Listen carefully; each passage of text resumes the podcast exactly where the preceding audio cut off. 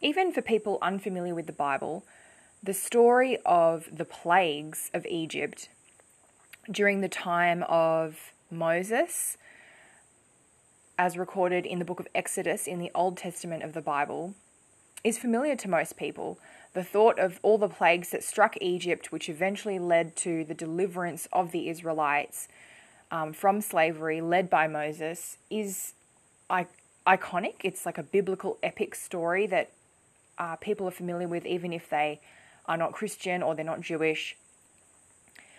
But the meaning of this particular story and the foreshadowing of our Saviour in Jesus Christ is not automatically apparent um, to everyone. So this is something we're going to break down today, because it's one of the most stunning, like deeply theological images of what the gospel is now, what the good news for us is now through the person of Jesus, now that we have the New Testament to what he has done, now that we have the person of Jesus and the good news of our deliverance um, from destruction, from slavery, um, via the person of Jesus, who was sort of prefigured in the person of Moses. But I want to focus specifically on a story that comes from Exodus twelve, which is the very last plague, the straw that broke the camel's back, the straw that led to um, Pharaoh caving in and letting the Israelites leave uh, slavery in Egypt. And that was the plague where the firstborn of every family was struck down. It's very, very intense. But it's introduced in Exodus twelve as this sort of first, here's the good news, and then here's what it saved you from.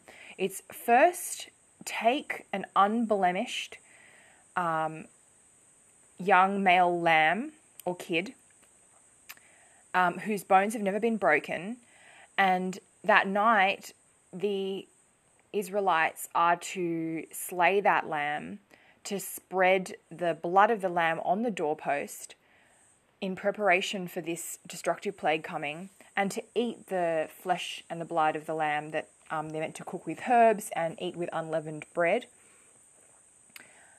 And when God sees the blood over the door of each of those households, he will refrain from striking down the firstborn in that household, and so saving that family from that grief and destruction. And as they eat this, you know, special Passover meal, they are to be dressed, ready for travel. They're meant to be ready to go, because they will be delivered um, and as this plague passes through this night. So that salvation is swift, it's coming, and the destroyer of the firstborns um, throughout the entire, the huge uh, population of Egypt will pass over Um, the doors are, that are covered with the blood of the unblemished um, lambs. So this particular image actually prefigures what we will have in the person of Jesus, who is our Passover lamb. So it's still celebrated to this day um, by God's instruction in Exodus twelve to celebrate and commemorate always Passover.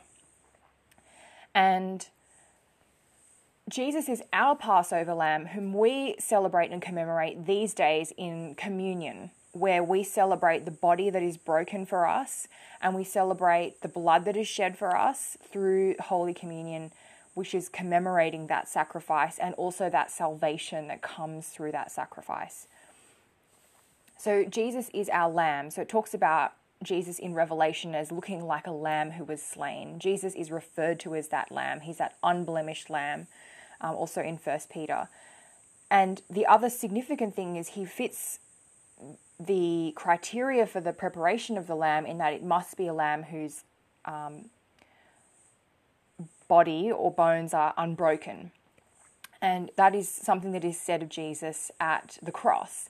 Typically, those who were crucified um, actually tended to have their legs broken as well when they were up hanging on the cross. It's a horrible, slow death of asphyxiation. Um, because the sheer pressure of the weight of just carrying yourself on the cross um, while being nailed in is, is it's not a quick death, it's a slow, painful death. And so to hasten that process sometimes, just to kind of pack up the bodies and go, they would break the legs of the um, people who were crucified and so um, hasten their death. But in Jesus's case, one of the soldiers rammed a spear through his side, and by seeing the sort of separation of the blood and plasma, was able to ascertain that he had already died on the cross. Um, and so he didn't need to have his legs broken. And it, it points out in the New Testament that he then therefore is in fact the lamb who was slain, who was actually um, unblemished, without sin, um, but did not have any of his bones broken, just like the criteria for these Passover lambs um, is. So it's a foreshadowing of the fact that Jesus is going to be our Passover lamb. He's unblemished, without sin. Uh, you know, a young man like these um, kids that are meant to be unblemished, without defect. Their bones are not broken, and they will be sacrificed and they will be eaten. And Jesus actually, you know, iconically lost a lot of disciples Um, when he gave this hard teaching where he said, you know, you must eat my flesh and drink my blood. Just like in this Passover festival, they actually feast on the lamb um, that is sacrificed and put all over the doorposts. So in, in Jesus's case, he says, you know, this is my body, like take and eat. This is my blood shed for you, take and drink. He's really like hearkening back to this Passover festival, um, and that, that he fulfills this role, which is what the Passover lamb does, is put a mark over the door that prevents our destruction. It is the blood that is seen by God, and when God sees that blood, he passes over that household and ensures that there is no destruction in that household. And in the same way, Jesus Jesus's blood covers us. It's a blood that is put over the doorposts of our heart. It is something that God sees on us, and he sees us as clean, justified, righteous, just as Jesus was in his unblemished state. And that unblemished sacrifice, um, you know, is a substitution for us. It atones for our sins, and it causes the destruction of sin, which would have, you know, the wrath of God that would have fallen on us for our sinful nature to actually pass over. We don't Um, have to experience that destruction in hell anymore. Instead, it just passes over us. We don't suffer death as we would have, as we would have been dead in our transgressions. Instead, um, we pass over and we go into freedom from slavery. It's amazing. It's like a literal freedom from slavery for, for the Israelites. But in Jesus's case, he delivers us from slavery to sin. Like, and it, that's exactly the level of language that is used to describe our life in bondage and slavery towards sin. We are delivered. Not only do we pass um, under that, you know, destru- destructive um, plague, we don't get destroyed in hell, but instead we also pass from death to life, from slavery to freedom. And the Israelites then just journey, all of them, with the blessing of God, with the freedom and the authority of Pharaoh as well, to to their new lives, to this next chapter as God's chosen people, set free. As the biggest wink wink, nudge nudge, Um, or neon sign really, um, telling you that there is a connection between Passover and the crucifixion of Jesus. Um, it actually happens at the time of Passover. We know that um, Jesus sort of gives the instructions for communion at the time of the Passover feast. So he almost kind of substitute, he, he basically gives the New Testament in relation to the Old Testament by introducing communion, the body breaking, the wine representing, you know, his blood,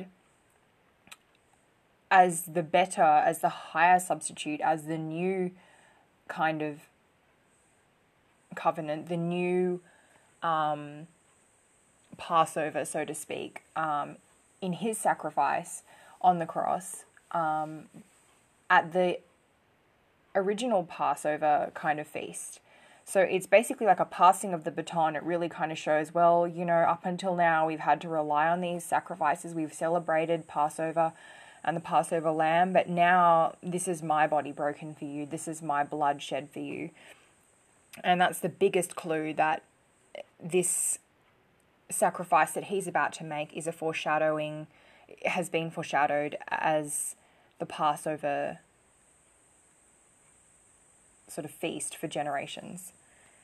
So the story of Moses and the plagues and the Israelites and the exodus of the Israelites from Egypt isn't just an interesting historical account. It absolutely is. Um, it's a true story, but it's more than just a celebration of Passover today um, for Christians. It's a pre-shadowing of the Passover lamb that we have in the person of Jesus, that is commemorated for us in Holy Communion, in the breaking of his body, the shedding of his blood, as our lamb who was slain, our unblemished, sinless sacrifice, who set us free from slavery, who saved us from destruction, and led us into an eternal life of freedom, life to the full, a life of freedom, Um, in the providence of God, um, ordered by God. And that is something that we can be thankful for as we reflect back on this story and how it relates to the person of Jesus.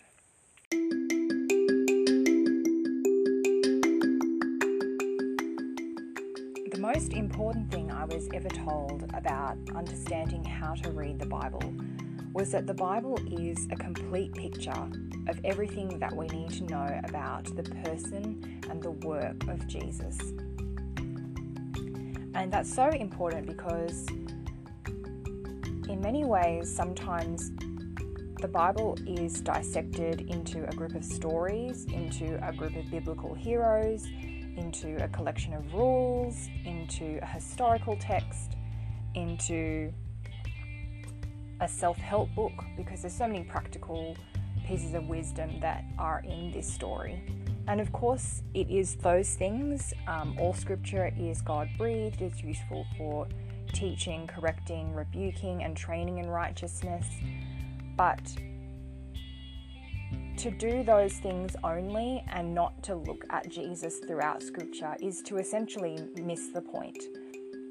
The nexus between the Old Testament and the New Testament is the person of Jesus. Jesus is central to and the culmination of, the Alpha and the Omega, the beginning and the end. He is essentially the real point of all of Scripture.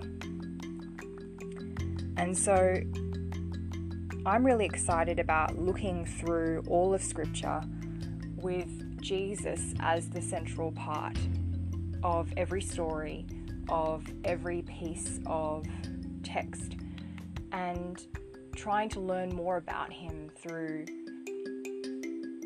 scripture itself. And that's what we're going to do here in this series. On the road to Emmaus, after Jesus has been crucified and in fact resurrected, Jesus himself walks up alongside some very downcast disciples. And there is a really fascinating line in Luke chapter twenty-four verse twenty-seven in which he says, um, in which it says, "And beginning with Moses and all the prophets, he explained to them what was said in all the scriptures concerning himself." So essentially he takes from beginning to end all the scriptures that talk about Jesus. And that's a sermon you want to hear for sure. And that is something that I hope we can have a look through and learn more about Jesus in this particular series.